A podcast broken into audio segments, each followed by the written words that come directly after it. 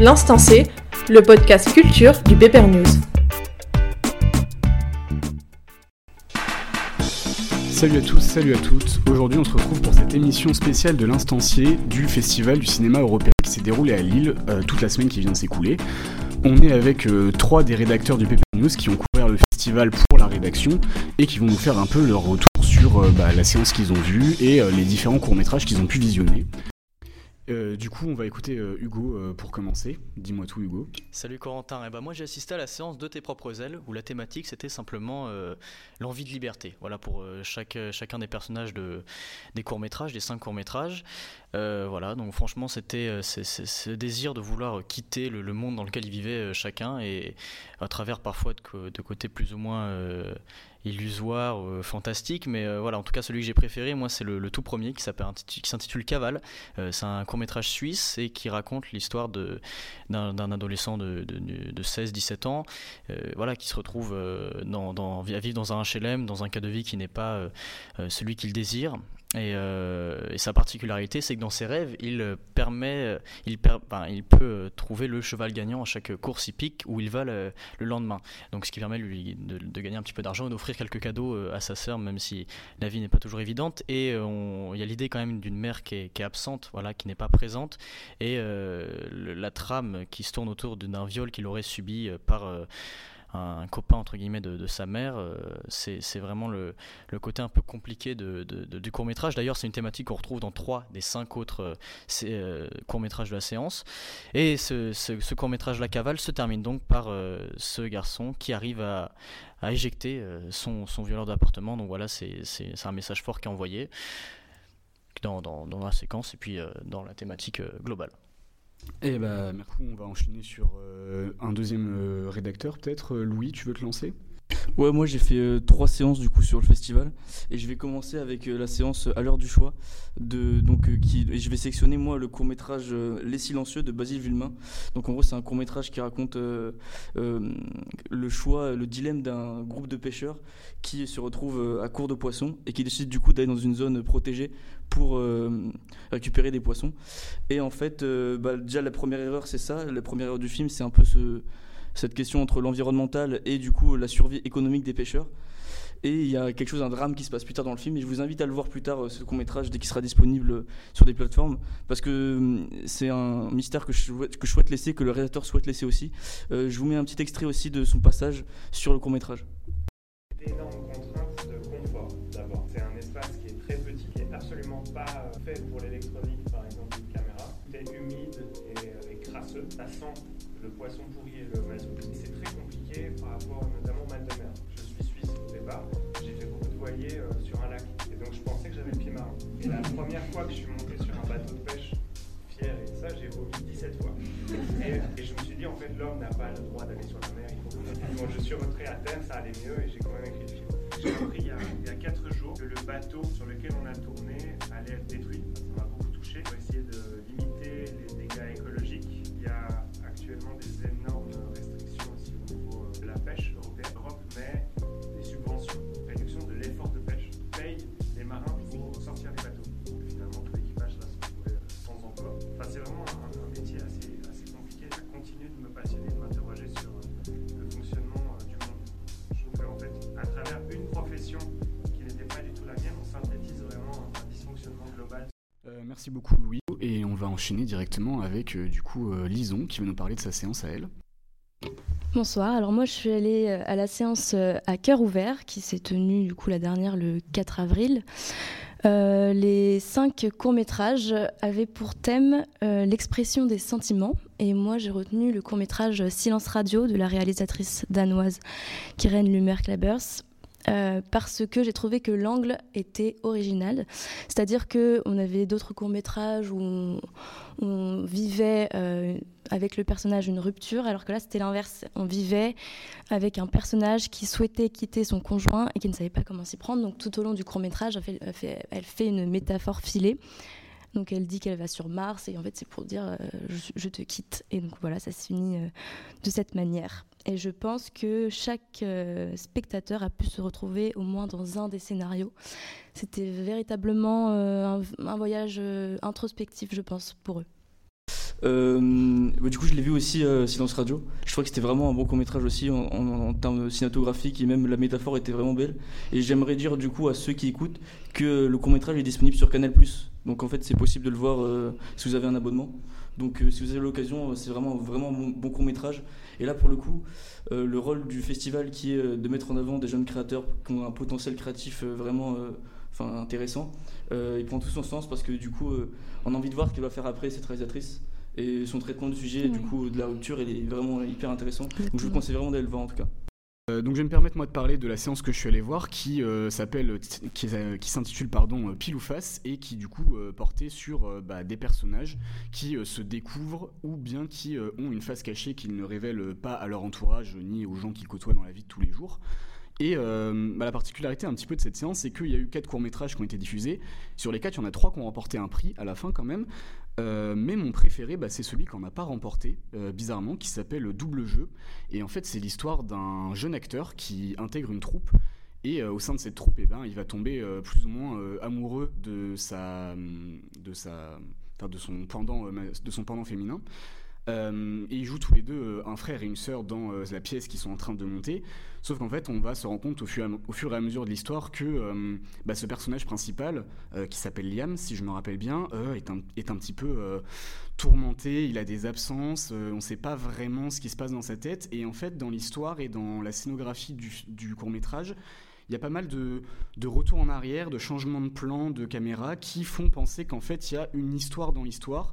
Et c'est donc de là que vient cette idée de pile ou face, qui a vraiment 2 histoires qui se chevauchent, et à la fin tout se résout. Je peux pas forcément spoiler parce que ça fait un peu perdre tout l'intérêt du court-métrage, mais en tout cas c'était très intéressant, et c'est vrai qu'à la fin on est assez étonné par ce qu'on a vu, et voilà, je pense que ça vaut vraiment le détour. Et du coup Louis, si tu veux rajouter sur les autres séances que tu as été voir, on t'écoute. Oui, donc moi je suis allé voir 2 séances, et je vais commencer avec la séance animation. Moi j'ai envie de sélectionner le court-métrage King of the Sea, qui est du coup l'illustration d'un clip de l'artiste Kuhn. C'est un court-métrage qui raconte comment la passion de la mer, comment la malédiction de la mer se transmet de génération en génération. Et du coup je vous laisse avec les mots du réalisateur à présent. Depuis maintenant 2 ans, Sandy enregistre des morceaux en direct dans des lieux assez improbables, c'est incroyable, genre en haut d'une montagne à 4000 mètres d'altitude, à Lanzarote, en haut des volcans. Et un jour il m'appelle, il me dit ouais, est-ce que tu aurais une idée, j'ai un nouveau morceau, est-ce que tu aurais une idée de lieu. J'avais voulu tourner il y a quelques années sur un phare abandonné qui s'appelle le phare de Tévennec. T'es tout seul, moi avec mon équipe c'est un peu compliqué, en plus le lieu est un peu petit, pour la histoire c'est compliqué, mais par contre tu devrais aller sur ce phare. Il a contacté en fait un marin sur place pour se faire déposer en fait dessus, passer la nuit sur le phare, et il s'est filmé, et il m'a envoyé la première maquette du morceau. Quand j'ai écouté le morceau, j'ai dit franchement c'est génial, je suis amoureux de cette musique. Il a fait une version studio de cette chanson, le morceau a pris carrément beaucoup d'ampleur, c'est devenu hyper cinématographique. Une autre raison pour laquelle je voulais faire une histoire sur ce morceau, parce que le phare de Tévennec, en fait, c'est un phare qui est réputé comme hanté. C'était le premier phare automatisé de France, parce qu'en fait, les gardiens de phare n'arrivaient pas à tenir dessus. En fait, il y en a eu 23, et les 23, en fait, à chaque fois, ils ont craqué. Je crois qu'il y a eu 4 sur les 23. Il y a quelque chose de très étrange, c'est qu'il y avait des bourdonnements, et parfois, comme des hurlements. Et jusqu'il n'y a pas très longtemps, on ne savait pas à quoi c'était dû. Et ça participait à la mythologie de ce phare. Il était appelé pendant très longtemps la porte des enfers. Parce qu'on pensait qu'il y avait quelque chose dessous qui allait directement en enfer. Alors maintenant, on sait, il y a des plongeurs qui ont pu aller dessous. Il y a une grotte. Je me suis dit qu'il faut vraiment que je fasse un truc avec tout ça. Et j'ai voulu raconter l'histoire d'un marin. Et j'ai voulu raconter un peu ma propre mythologie. Et je voulais tisser une histoire à partir de ça. Et j'ai mélangé ça avec l'histoire de sirène. Alors une sirène, pas comme les sirènes femmes-poissons qu'on a l'habitude de voir, mais je vais remonter un peu à l'origine du mythe de la sirène, notamment dans les contes russes et les contes grecs. Les sirènes étaient des femmes-oiseaux. Et pour finir, je suis allé voir du coup la séance héritage, qui se concentre sur l'impact des liens familiaux et du coup de notre passé identitaire sur nous-mêmes. Et j'aimerais moi sélectionner le court-métrage J'avais un camarade, qui raconte les différentes intégrations dans l'armée de 2 personnes. un de couleur de peau noire et un de couleur de peau blanche. Et donc c'est en fait la différence d'intégration dans l'armée qui va se passer entre les deux. Et c'est vraiment bien filmé. Là aussi, il y a un sens très métaphorique qui est vraiment intéressant. Et donc le réalisateur Jean-Lou Bernard, pareil, on a envie de voir ce qu'il va faire par la suite. Et ce court-métrage est très révélateur. Je vous laisse aussi là maintenant avec l'avis d'une spectatrice qui est elle-même actrice et qui est elle-même réalisatrice de court-métrage et qui va vous donner du coup son avis sur cette séance. À la suite de cette séance, du coup, c'est quoi le court-métrage qui vous a le plus marqué, vous ? Le dernier, Lien Invisible. Le premier aussi m'a beaucoup marqué. Ah, le deuxième aussi. En fait, les quatre, en gros, c'était une bonne séance, quoi. Les quatre, oui, c'était une bonne séance. Donc, Lien Invisible, il m'a plu. C'était comme une enquête. Donc, il y avait du suspense, etc. Et il m'a rendue curieuse. Je connais déjà Heisenberg. Je pense que c'est un mathématicien qui a parler de l'incertitude d'Heisenberg en mécanique quantique. Ouais. Il y a des messages comme ça qui me rendent curieuse avec les maths et tout ça, la probabilité. Le premier m'a touchée. Je trouve qu'il y a une injustice là, enfin c'est très injuste et du coup ça me touche. Le deuxième il m'a plu parce qu'il est drôle. Les quatre personnages là, ils sont vraiment drôles et puis même la fin elle est vraiment très chouette. Ouais, c'est une bonne chute en vrai. Et le troisième film, il m'a intéressée parce que très minimaliste au niveau du jeu et tout ça. Cette fille qui regarde les œuvres de sa mère et quelque chose qui est resté. Ouais. Comment vous avez entendu parler de ce festival, vous ? Ça fait plusieurs années que vous venez ou... Non, c'est le hasard. J'étais sur une plateforme de festival. J'ai mis mon scénario. Mais comme ça, vous avez participé au cours de scénario du coup ? Oui, et on a été présélectionné. On n'a pas été sélectionné. Ok. Donc du coup, dès que j'ai reçu la lettre de présélection, j'ai pris mon auberge de jeunesse, là je suis en vélo. Vous venez d'où en fait ? De Montpellier. Carrément, vous êtes venu de Montpellier pour le festival du coup ? Ouais. Vous êtes scénariste, vous écrivez des scénarios, c'est ça ? Non, je suis comédienne. Comédienne, ok. Mais j'ai plus de 50 ans donc c'est difficile. Okay. Donc j'écris aussi des scénarios pour me mettre en scène. Et ça va devenir quoi ce scénario ? C'était juste comme ça pour l'exercice ? Non, vous avez essayé de le tourner, de faire quelque chose avec ? Oui, pour l'instant on essaie de trouver des financements et puis si jamais on trouve rien, on le fera quand même. Elle s'appelle Delphine Broussou. Et on va maintenant écouter du coup le reportage de Lison sur la séance qu'elle a été voir et du coup on va avoir tout un résumé des courts-métrages qui ont été vus, avec des avis de spectateurs, etc. etc.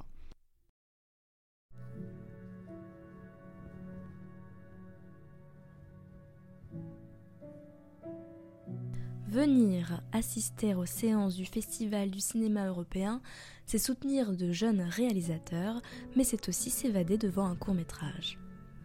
Voici un retour de la séance qui s'intitulait « À cœur ouvert ».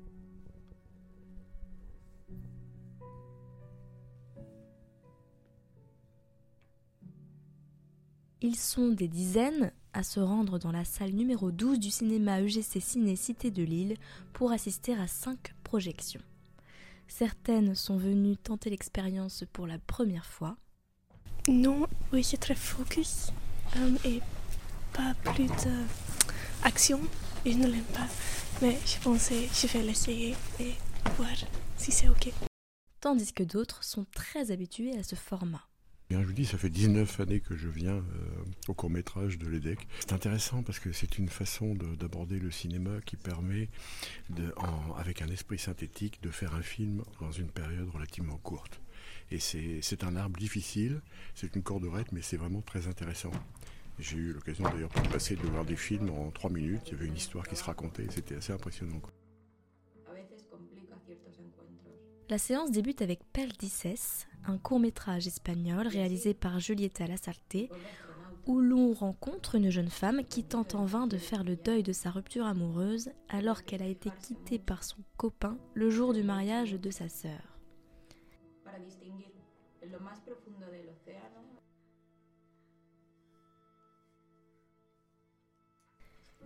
Et puis, sur une note un peu plus légère, nous plongeons dans la vie d'Emmanuel, un étudiant fauché, dévénard et passionné de danse. Il y a 6 mensualités de retard, ce qui fait un déficit de 3 045 € dans le règlement de vos frais d'inscription de l'année dernière. Vous êtes sûr qu'il n'y a pas un problème dans votre système ? Il faut régler ça, d'ici la fin du semestre. Né de l'imagination du réalisateur français Benjamin Vieux. Quant à elle, la réalisatrice danoise Kyren Lumer-Klabers remet le sujet des ruptures amoureuses sur le tapis avec son court-métrage Silence Radio, mais cette fois-ci nous sommes dans la peau d'une jeune femme qui n'aime plus son compagnon et qui ne sait pas comment s'y prendre pour le lui dire.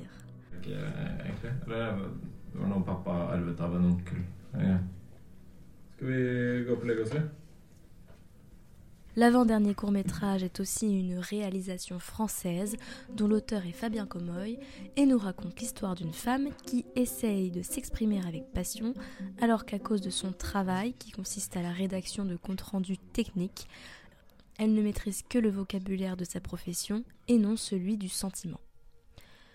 Enfin, nous voyageons dans le temps avec Requiem, grâce à la réalisatrice anglaise Emma Gilbertson, qui a voulu nous raconter l'histoire amoureuse de deux jeunes femmes en 1605, au temps des chasses aux sorcières. La séance se termine donc sur une scène tragique lorsqu'une des deux femmes est brûlée vive. À la fin, les spectateurs ont pu voter pour le court-métrage qu'ils avaient préféré. Alors c'était reconnaissance des caractères.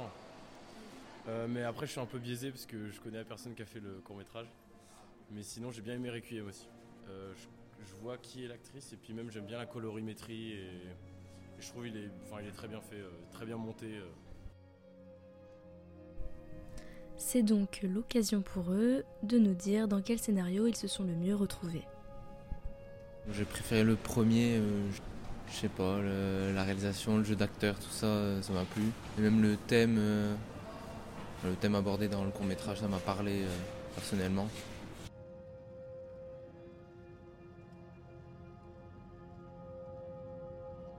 On centre les émotions en fait. J'aime beaucoup le court-métrage. C'était triste, hein ? Oui. Globalement, c'était quand même assez triste, oui. Et vous avez préféré quel court-métrage ? Le dernier. Pourquoi ? Je suis prof d'histoire, alors il y a peut-être un côté historique.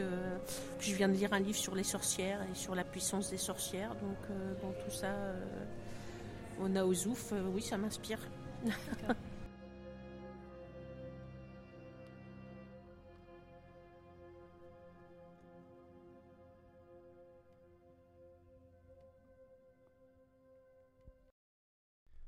Donc maintenant, j'ai envie qu'on débatte un petit peu autour du format du court-métrage en lui-même, puisque c'était un petit peu toute la thématique de ce festival, de pouvoir visionner des courts-métrages, qui est quand même un format que on n'a pas forcément trop l'habitude de voir.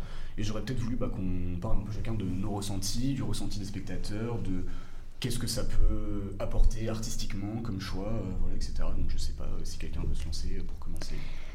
Alors moi, j'ai relevé que paradoxalement, un court-métrage pouvait paraître long en raison des silences, il y a peu de dialogue, les plans sont longs, mais c'est intéressant parce que ça permet une certaine concentration sur les personnages et ça permet, en tout cas dans la séance à cœur ouvert, c'était très important je pense pour permettre aux spectateurs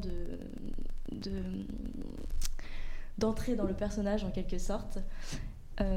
Et chaque seconde, chaque plan, on a l'impression qu'ils ont été réalisés vraiment minutieusement par les réalisateurs. Ils font attention à presque chaque seconde en fait. Moi je pense que le mot à retenir c'est concentration. De toute façon, je crois que c'était le but le but du court-métrage en soi, et ça c'est beaucoup de réalisateurs qui l'ont dit, c'est que malgré tout, même s'il y a un but artistique derrière, même si c'est une forme qui a quelque chose à raconter, c'est une forme qui permet du coup d'obtenir des financements, de se mettre en avant, de montrer son talent, et du coup par le biais de festivals du coup comme celui-là. Il y a beaucoup de personnes qui peuvent se lancer là-dedans, qui permettent de... Ouais, non, c'est ça qui est intéressant avec ce format ça permet plein de créations et en fait dans un format court en fait les réalisateurs du coup c'est ce que tu dis quand tu dis concentration, mais c'est qu'ils doivent aussi mettre le plus d'eux-mêmes, le plus de choses intéressantes, montrer le plus de potentiel, et du coup c'est vraiment intéressant cinématographiquement en fait les courts-métrages. Et puis j'ai bien aimé moi le côté justement de cette séance où t'as 5 courts-métrages dans la même thématique, ça laisse bien de temps de voir différentes périodes, différents lieux, tout en rassemblant d'une certaine manière aussi. Voilà, moi, c'est, voilà. Par exemple, les primates, ça a été très bien filmé, par exemple, parce qu'on a beaucoup de passages slow motion. Tout se passe dans le même endroit pendant tout le long du court-métrage qui dure une dizaine de minutes. Mais il y a beaucoup de passages différents, des personnages qu'on va se rencontrer, et, enfin tout ça, donc ça s'achemine très très bien. Ouais, ça c'était quelque chose que j'avais remarqué, moi c'était sur le court-métrage Elisabeth dans la séance pilophage justement, qui a lui eu le prix du jury, du public si je dis pas de bêtises, et en fait c'était, enfin ils sont dans le court-métrage se passe que dans un chalet, et c'est très théâtral en fait, avec les déplacements des personnages dans tout l'espace qui occupe absolument tout ce qu'ils ont en disponibilité. Et il y a vraiment, en fait, alors du coup je l'ai vu 2 fois parce qu'on l'a aussi revu à la cérémonie de clôture, et en fait on se rend compte que quand on voit le court-métrage 2 fois, on redécouvre des nouvelles choses, et on se rend compte que toutes les lignes de dialogue, tous les détails, tous les objets ont une importance en fait, et je trouve que ça c'est ce qui est très intéressant, c'est que dans un format aussi condensé, on arrive à mettre autant de choses en fait, et c'est quand même assez dingue, et c'est vrai que ça rejoint un peu ce que tu disais, Lison, sur le fait que ça peut paraître très long et qu'en fait tu vois presque tout un film en genre 15-20 minutes. C'est ça, ce côté théâtral, tu l'as pas forcément dans le cinéma en longue durée, quoi. Et puis même le côté justement de ce côté condensé justement là, moi je me rappelle, par exemple, l'exemple de Calling from the Desert to the Sea, où justement en fait il y a 3 parties, et à chaque fois tu as un titre qui s'affiche, alors la séquence ça dure du coup 3 fois 5 minutes un peu d'une certaine manière, mais c'est super bien amené, ce qu'on n'aurait peut-être pas dans un film classique. Il y a suffisamment d'éléments qu'on veut transmettre comme dans un film classique, et en même temps c'est beaucoup plus précis, beaucoup plus juste, il y a moins de laps de temps perdu entre guillemets. Moi je trouve que c'est pur presque parfois, ouais, et aussi les acteurs font presque des chorégraphies, aussi le regard est très mis en avant, voilà. Ouais, moi ce que aussi, si même ça peut impacter la qualité du court-métrage selon la manière dont ils ont réussi à concentrer les choses. Ce que moi j'ai remarqué, en tout cas dans mes courts-métrages préférés, ce que je trouvais qui marchait le plus, c'était que ça se passait dans un lieu ou un décor, et en fait que ça se dispersait pas trop. Quand ça commence à se disperser sur un format court, c'est compliqué en fait de bien rentrer dans l'ambiance d'un lieu, et en fait c'est ce qui fait que par exemple pour Silence Radio, j'avais vu moi ta séance aussi, j'avais bien aimé Automise. Automise, j'ai trouvé vraiment bien. Il y avait aussi Calling from the Desert to the Sea, c'est toujours le même décor, et c'était, en fait c'est ce qui fait que ça marche bien, parce qu'on arrive à comprendre un peu, à bien rentrer en très court temps dans la séance. À comprendre. Et mais justement sur Automise, j'ai bien aimé le côté tout se passe dans la même pièce aussi, et donc ça avance au fur et à mesure, et en fait on se rend compte la chute est carrément hilarante en fait, donc ça a été très très très, très bien travaillé, hein. Dans l'humour aussi, La Flûte Enchantée, dans la séance de Tes propres ailes, c'était aussi ce côté, certes il y a plusieurs endroits, mais c'est ça que j'aime bien aussi dans le court-métrage, c'est là où je voulais en venir, et vous donnerez votre avis aussi, c'est ce côté pas forcément besoin d'une caméra avec une qualité incroyable. Ça fait un peu, des fois, avec ce côté un peu caméscope, etc. Et ça, c'est seulement dans le court-métrage. Rarement au cinéma, on a des choses comme ça. Je sais pas, Corentin, est-ce que tu... alors, moi, j'avoue que j'étais sur une séance où, pour le coup, il y avait vraiment un peu plus de moyens que sur les autres, je pense. J'ai pas vraiment eu ce délire de la caméra, etc. Je sais que, alors, sur une séance qui a un petit peu tourné court, mais sur la fameuse soirée Underground Soundscape, où, en fait, c'était une séance spéciale, où, après, il y avait un DJ set à la suite de la diffusion des courts-métrages. Et le premier, c'était sur les mariages forcés. Alors, c'était dans un pays du Moyen-Orient, je ne saurais pas vous dire lequel parce que c'est pas précisé. Mais il y avait les caméras faisaient presque documentaire, en fait, avec un peu des plans un peu grésillants et parfois troubles. Et en fait, on se retrouve plongé dans une histoire qui est très... je sais pas, on se projette presque là où on est, en fait, parce que y a peut-être cette idée de la qualité d'image qui est un petit peu moins bien, mais c'est pas forcément très dérangeant parce que on se dit, c'est peut-être fait pour ça aussi, expérimenter des nouvelles choses et voir ce que ça peut donner en rendu d'image, quoi. Oh non, moi j'ai pas forcément ressenti ça justement, mais je pense que c'était la sélection qui faisait ça justement. Comme je vous disais, pour moi c'était pur, tout était calculé, net. Donc non, j'ai pas forcément ressenti ça, mais je peux comprendre. D'ailleurs, pour revenir du coup sur le rythme que vous avez trouvé dans les séances, c'était vraiment réfléchi aussi. J'ai parlé avec la présidente du festival, et ils ont fait attention à ce que chaque séance, il y a un rythme différent, avec des coupures un peu plus comiques, un peu plus douces par rapport à des moments plus dramatiques ou plus durs à l'image. Et du coup, ça c'était vraiment, déjà juste pour les gens qui organisaient le festival, c'était déjà bien fait ça. Cette sélection et ces titres qui étaient, même si c'était un peu large, ils permettaient en fait d'avoir un bon rythme, et sur 1h30, on ressentait pas l'ennui vraiment. Ah non, ça c'est super bien dynamisé, ça, et c'est pas du tout été un problème. contrairement à un film d'une heure et demie, des fois où il y a une comédie française, moi je sais pas, il y a des périodes où ça va être un petit peu plus lent, etc. Non, là pas du tout. Et puis c'est vrai que justement, comme tu disais, ça s'agençait bien. Après le troisième film qui est un peu comique, du coup ça s'enchaîne bien juste après. Avec les primates par exemple, comme je citais tout à l'heure, où on reprend sur la fête, on reprend sur l'abondance, etc., en drogue, alcool, etc. Mais voilà, non, ça c'est super bien agencé, je me suis pas du tout ennuyé, c'était génial. Et puis on avait discuté avec lui, il nous avait dit justement, les membres du jury, que ils avaient, tous les courts-métrages avaient été sélectionnés pas pour faire des thèmes, mais d'abord pour leur qualité, et qu'après ils avaient été regroupés en thèmes pour avoir des choses qui se rapprochaient un petit peu et faire en sorte qu'on puisse se retrouver autour d'une seule et même thématique. Et ça, en vrai, c'est plutôt bien trouvé dans l'idée, parce que bon, si t'arrives et qu'on t'envoie 5 courts-métrages qui n'ont rien à voir les uns avec les autres, ça va être un peu compliqué. Et c'est vrai que sur ça, ils ont été, j'ai l'impression, quand même plutôt bons à trouver des choses qui se rapprochaient les unes avec les autres, et ça a permis d'avoir des séances très, très dynamiques et très intéressantes à regarder, en fait. Oui, parce qu'en même temps, moi, il y avait un thème, c'était les sentiments, mais c'était pas du tout redondant, au contraire, il y avait une certaine continuité. Et c'était presque crescendo, parce que la dernière séance, c'était Requiem. Et là, c'était très dur. Et donc, c'est allé en tension. Et même à la fin, personne n'a applaudi. Je pense que tout le monde était un peu choqué. Et voilà. Non, et puis l'organisation était bonne aussi. Ça, on a eu moi, j'ai eu une jeune fille qui est venue nous présenter la séquence en mettant bien Trigger Warning et Tiger Warning, sorry, ouais.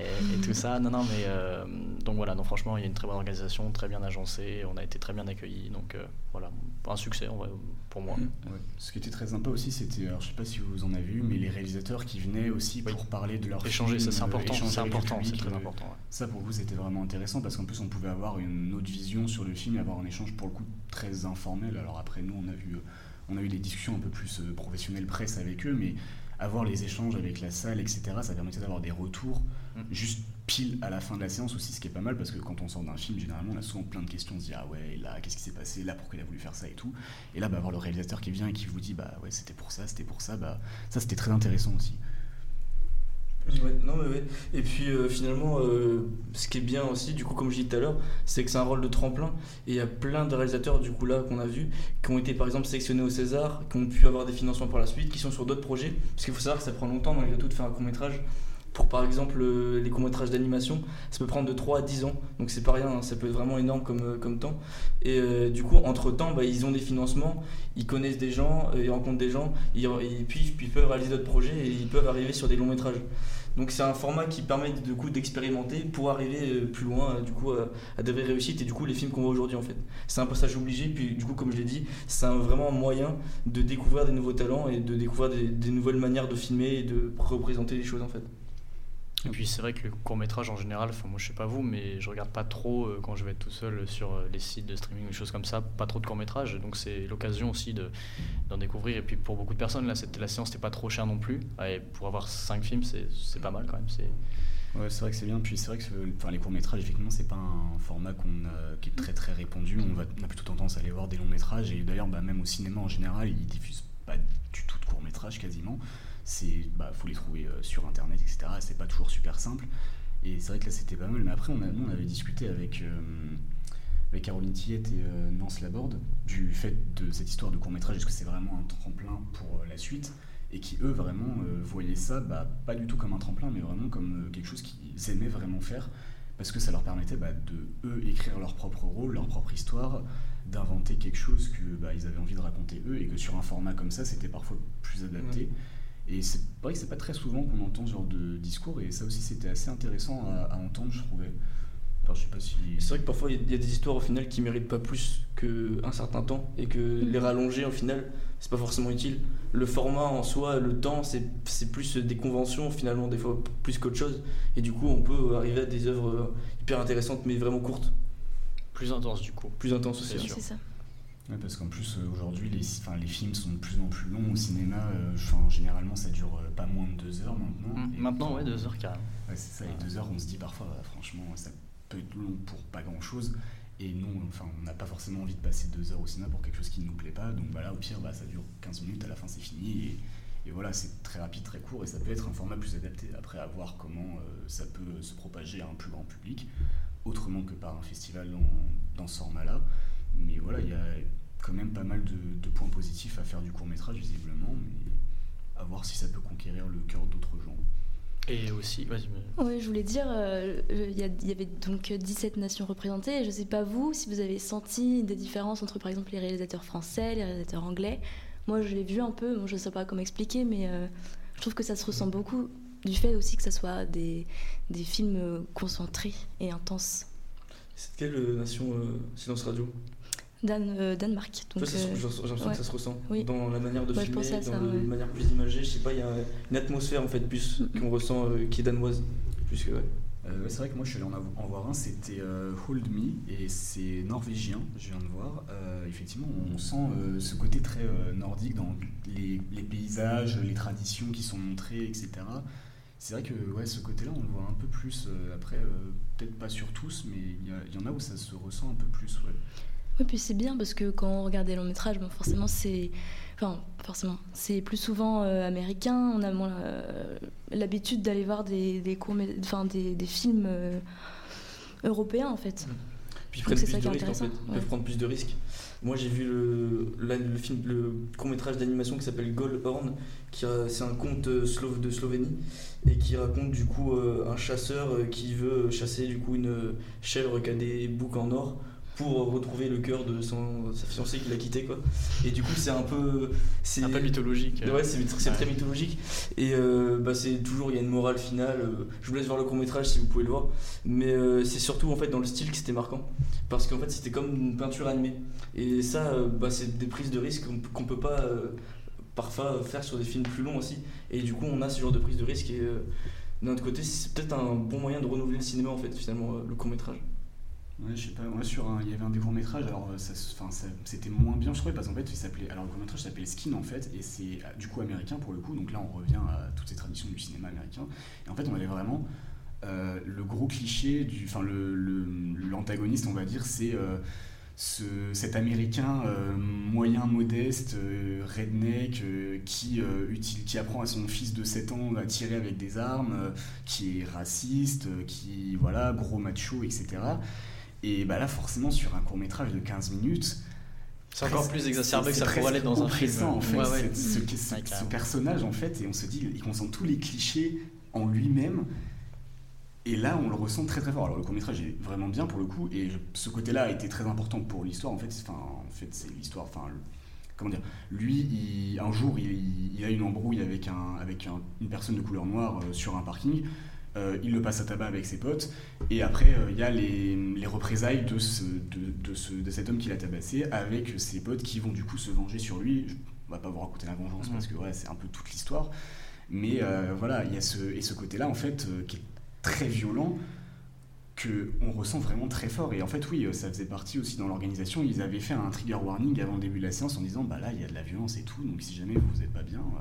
Et puis sur le côté exacerbé, on retombe encore une fois sur le théâtre, les personnages qui sont stéréotypés au maximum. C'est exactement dans les primates, c'est les Parisiens qui font la fête, qui usent de toutes les drogues possibles et imaginables, et justement là-dessus c'est exacerbé, donc je rebondis sur ce que tu viens de dire. Ouais, et puis on avait eu un gros débat avec Louis sur un des personnages de Léo la Nuit en fait, le personnage principal en fait, qui est un père célibataire homosexuel qui vit à Paris et qui doit être dans la petite trentaine quoi à peu près, qui délaisse son fils c'est ça. Et en fait on se posait la question, est-ce que ce cliché qui nous paraît être un cliché, est-ce qu'il est vraiment réaliste, est-ce que c'est quelque chose qui se trouve vraiment dans la vie? Alors on n'était pas très d'accord sur l'issue de cette question, mais c'est vrai que du coup les personnages qu'on voit, on se dit est-ce que c'est un cliché, mais est-ce que le cliché en fait il existe vraiment? On savait pas trop en fait, et c'est vrai que ça amène ces questions là aussi de les personnages qu'on voit qui sont représentés à l'écran, est-ce qu'ils sont vraiment réalistes, ou alors est-ce que c'est juste des caricatures de ce qu'ils représentent en fait. Mais ouais, d'ailleurs pour du coup je viens de regarder, mais pour les primates, les réalisateurs ils sont sur d'autres projets plus ambitieux, du coup là ils ont réussi à avoir, grâce à ce court-métrage, c'était leur premier court-métrage, ouais. Et depuis tu vois ils vont faire deux, il y a d'autres films qui arrivent, il y a un film sur Netflix normalement qui est sorti qui s'appelle Les 7 vies de Léa, et t'as un film aussi qui va sortir cette année du coup qui va sortir au cinéma pour le coup, donc encore une fois ça marche bien comme format pour se faire reconnaître quoi. Opportunité de départ pour les réalisateurs. Moi, je sais pas si vous avez d'autres choses. Ouais, j'ai un petit truc pour conclure du coup. Pour conclure, pour ceux qui écoutent, du coup, il y a certains courts-métrages dont on a parlé du coup aujourd'hui qui sont disponibles soit sur Canal+, donc Radio Silence, La Flûte Enchantée, il est disponible aussi sur Canal+. Il y a des courts-métrages sur YouTube, donc il y a Messa Para 3 qui est un film qui raconte un combat pour une table de 3 personnes, de 5 amis. Ils se déchirent pour savoir qui va manger cette table. C'est métaphorique un peu. Et il y a aussi du coup Requiem est sur YouTube. Et enfin le son King of the Sea avec le clip du coup de Kuhn qui est disponible sur YouTube et que je vous conseille vraiment d'aller voir. Ça dure 5 minutes et ça vaut vraiment le coup. Ben, 3 mots pour définir le court-métrage, Corentin, pour clore. 3 mots, je dirais dynamique, précis et passionnant. Okay. Envoûtant, concentré, intense. Innovant, précurseur et juste. Voilà, moi j'ai pas du tout réfléchi, je vous ai écouté comme un idiot. Non, j'aurais dit fort en émotion, qui peut aussi, bon ce sera pas 3 mots, c'est pas grave, mais qui peut passer aussi de manière plus risible certaines choses, en dérision justement comme tu dis avec la table des trois personnes, mais voilà. Non, des messages plus forts, plus courts et...